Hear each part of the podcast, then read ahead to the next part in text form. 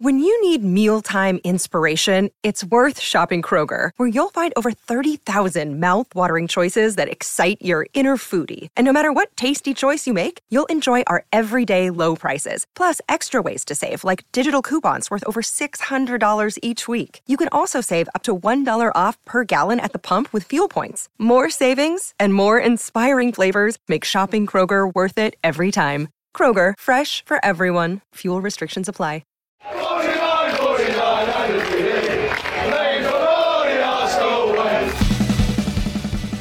Hello and welcome to the Arsenal Way. Back again with you guys for another episode of our Transfer Insight series. Today, focusing on Alexander Zinchenko. I'm very happy to be joined by the chief Manchester City writer for the Manchester Evening News, Simon Bajkowski. How you doing, mate? You good, You well? Yeah, very well, thanks. How are you? Yeah, very good, It's very good. Just surviving the heat, keeping the sweat away, everything Hmm. closed. You can see how darkened both our rooms are as we try our best to keep the heat out. Um, yeah, but it's uh, yeah, it's a bit of a struggle. Uh, I mean, I, I was going to say less so, I suppose, up north for yourself, but uh, it's uh, London-wise down here. It's ridiculous. How hot is it up there? 34s, 35s? uh, we're looking about 38 today. So, Yeah, yeah, pretty darn getting up there.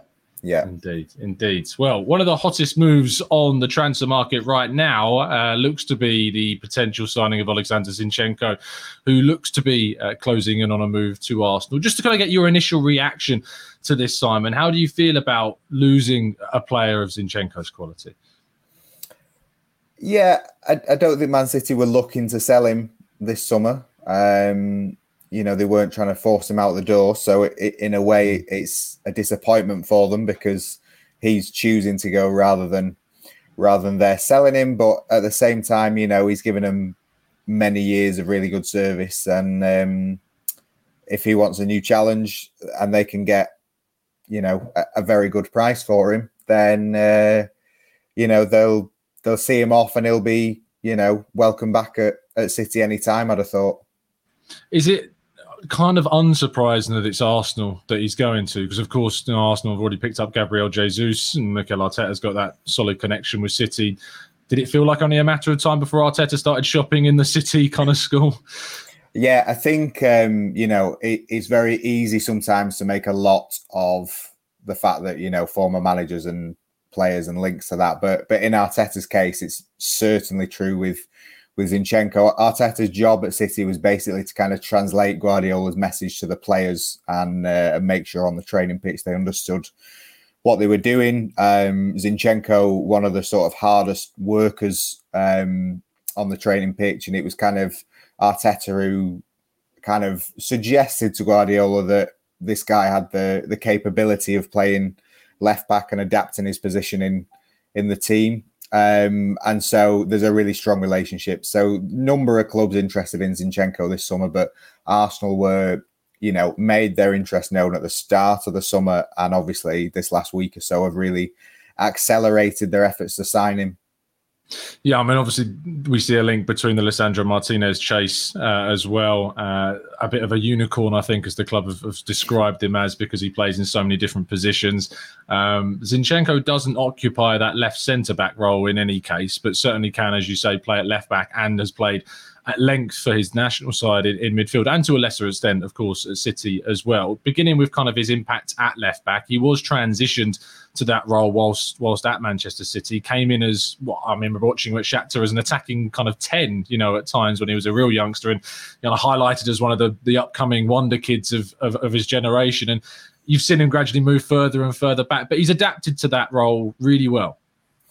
Yes, he has. Um, I think I think it was Kyle Walker who who's very good mates with him who recently said he's kind of one of the top three in the squad um, that that gained a few headlines. I think basically tactically and technically Zinchenko is is brilliant. Um, he can adapt to anything. He's like a like a chameleon in in some respects, um, and his his footballing brain is is one of the best in the in the City squad. And Guardiola loves to work with players like that. It's why Zinchenko has lasted so long at City um, when you know he could have left maybe in three or four of the last five summer windows, um, but he's chosen to stay and fight for his place and backed himself to get in the team. And more often than not, um, he has, um, and he has because he's got this this footballing brain and the the determination to to see it through. And what is, you know, you see a lot of say João Cancelo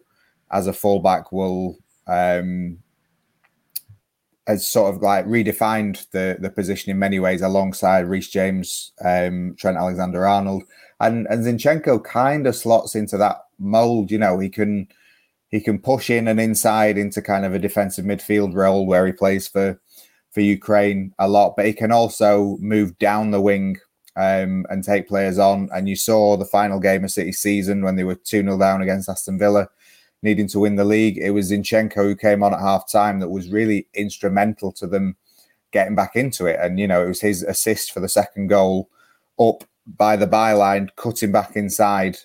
Um, you know, he, he really can do so many things on a football pitch. I think one of the key things to pick up from what you said there was the fact that he's lasted at City, you know, these last five, six years, because one of the, the criticisms and within the Arsenal fan base, you know, no matter who is signed, you're going to find people that aren't necessarily happy. And I think that one of the criticisms that gets labelled at signing Jesus, signing um, Zinchenko is that, you know, if they were good enough, they would be staying and starting with City into the long term. The argument I often put back to that is that across the the mega amounts of money that Manchester City have spent on players, there is a ton of players on the cutting room floor that simply didn't make it. You know, you aren't just good by getting into the team. You can't be carried by a City team. You know, Guardiola doesn't allow it. Previous coaches didn't either. And Zinchenko earns his spot in this Manchester City team because of his quality, because of his versatility, his intelligence, as you mentioned, there is footballing brain.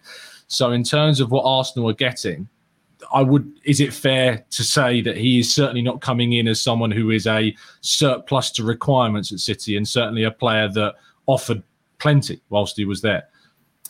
Uh, yeah, absolutely. I think City will probably miss Zinchenko more than they would miss Jesus because yeah. they've kind of got the the firepower up front that they that they haven't had over the last two seasons now. Whereas then you know they they will move to replace Zinchenko, but you know he he was an important member of the dressing room, but also he could play in so many other positions. He he rarely played defensive midfield for them, but um, he got pushed in there last season at home against Paris Saint Germain and and ran the game. So yeah. he he could just be trusted. I think um, a lot of the reasons why he didn't play more for City were he struggled at the beginning of seasons. Um, I think there was kind of a, a disparity between kind of when you're not playing every week at City and then you go away with your national team and it's so intense. And he he didn't often play um, in the first half of the campaigns, but by January he kind of came into his own every year. Um, you could sort of set your watch by it, and I mean he mm. he he started the Champions League final against Chelsea instead of João Cancelo, which yeah. seems mad when you think about it, but it, it, no one raised an eyelid at the time because he was, you know, he'd, he'd earned his place.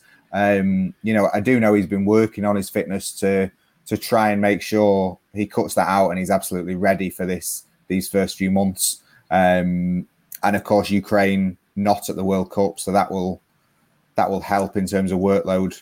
Um, mm. But yeah, I mean, he's certainly not not surplus to requirements, and I think it's just the nature of Guardiola has a small squad at City um, but he has a small squad where everyone has to be ready to play in that first team anytime. And you've seen, you know, Nathan Ake is City's fourth choice centre back, but Chelsea still still wanted him. Raheem Sterling's gone to Chelsea. You wouldn't say he was necessarily surplus to mm-hmm. to requirements e- either. So I think it's just teams like Arsenal and Chelsea sensing an opportunity where there's a player who's playing a fair bit, but they think they can use them more well, let's talk about where he might play more. You know, whilst obviously covering Manchester City as a priority, I'm sure you've seen Arsenal plenty of whilst covering City. The two key players that you think of that he would be up against is Kieran Tierney in that left back role, and then probably Granit Xhaka in that left sided central midfield role. How do you see him competing with, with those two players? Um, yeah, I can see him competing with kind of both of them in the same way that kind of when João Cancelo played left back last season for Man City, and then when Kyle Walker didn't play, went over to his natural right back. You know, Zinchenko can play left back one week and then kind of hold a midfield the next. Um, so I don't necessarily think it's going to be a case of him going up against one or the other. Um, I think he'll be able to play wherever Arteta needs him. Um, and it, you know, Mikel Arteta is is very like Guardiola in that he picks his team for the opponents he faces. Um, and if there's a certain opponent where he thinks Zinchenko will be better on the left, then you'll play there. And also, you know, in the middle, then that that's an option as well. Um, if you know, if he thinks Arsenal are going to have the ball more centrally or wide, because basically you want Zinchenko to be on the ball um, wherever where wherever you play, wherever the team plays, um, yeah. you want him to have have plenty of the ball. So I think Arteta will sort of mix and match depending on the opponents. Weaknesses wise, because you know we can't sit and just talk about everything good about Zinchenko. You know, being balanced about this.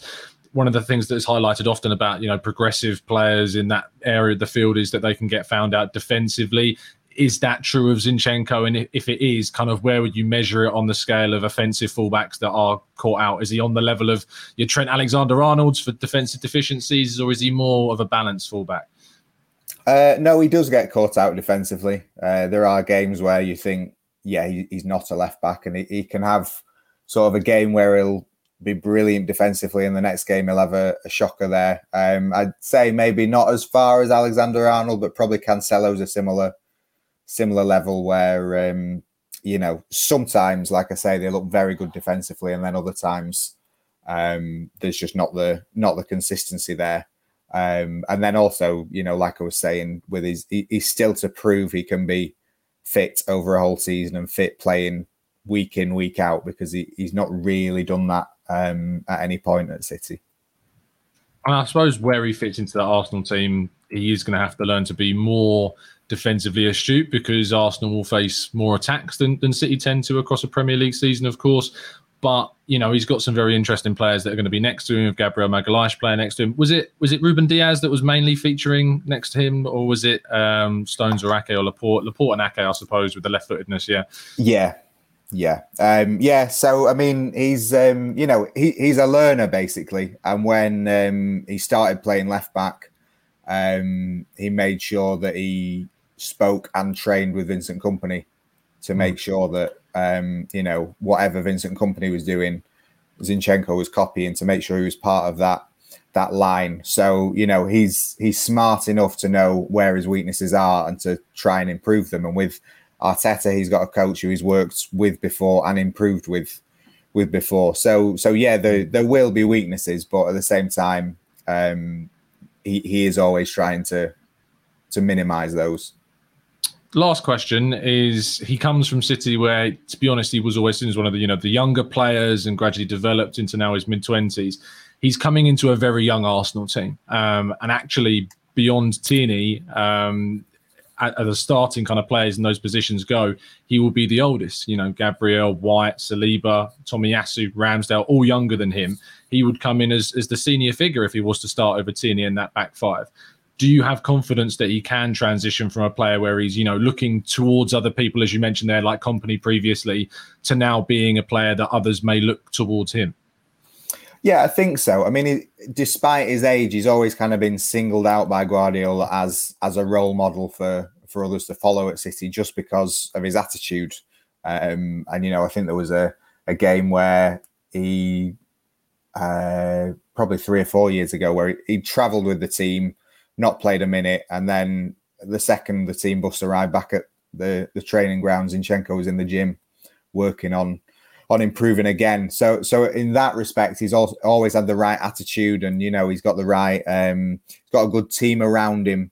I will say that sort of look after him and make sure that he doesn't um, stray. He's not sort of you know um, one of those whose lifestyle you need to to worry about at all. Um, and you know, I mean, it still amazes me that he he managed to play an important part for City in the last few months of last season while going through everything about his, his country being invaded because it was such a, a turbulent time for him, and he was able to just box all that up and and turn out performances um, to help to help Man City win. You know what was a hugely competitive Premier League. So I don't think there are any issues over his his mentality. Whether he comes out as more of a leader, I'm I'm not sure, but but he's always kind of been a role model at City.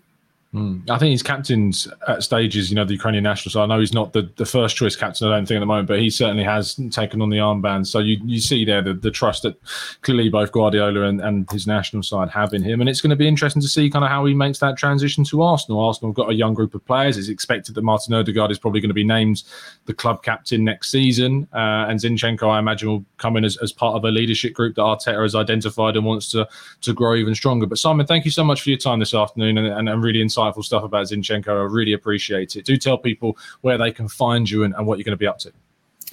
Uh, yeah, thank, thanks for having me on. Um, yeah, I'm on uh, Twitter at uh, SP Bajkowski or um, I'm on the Manchester Evening News.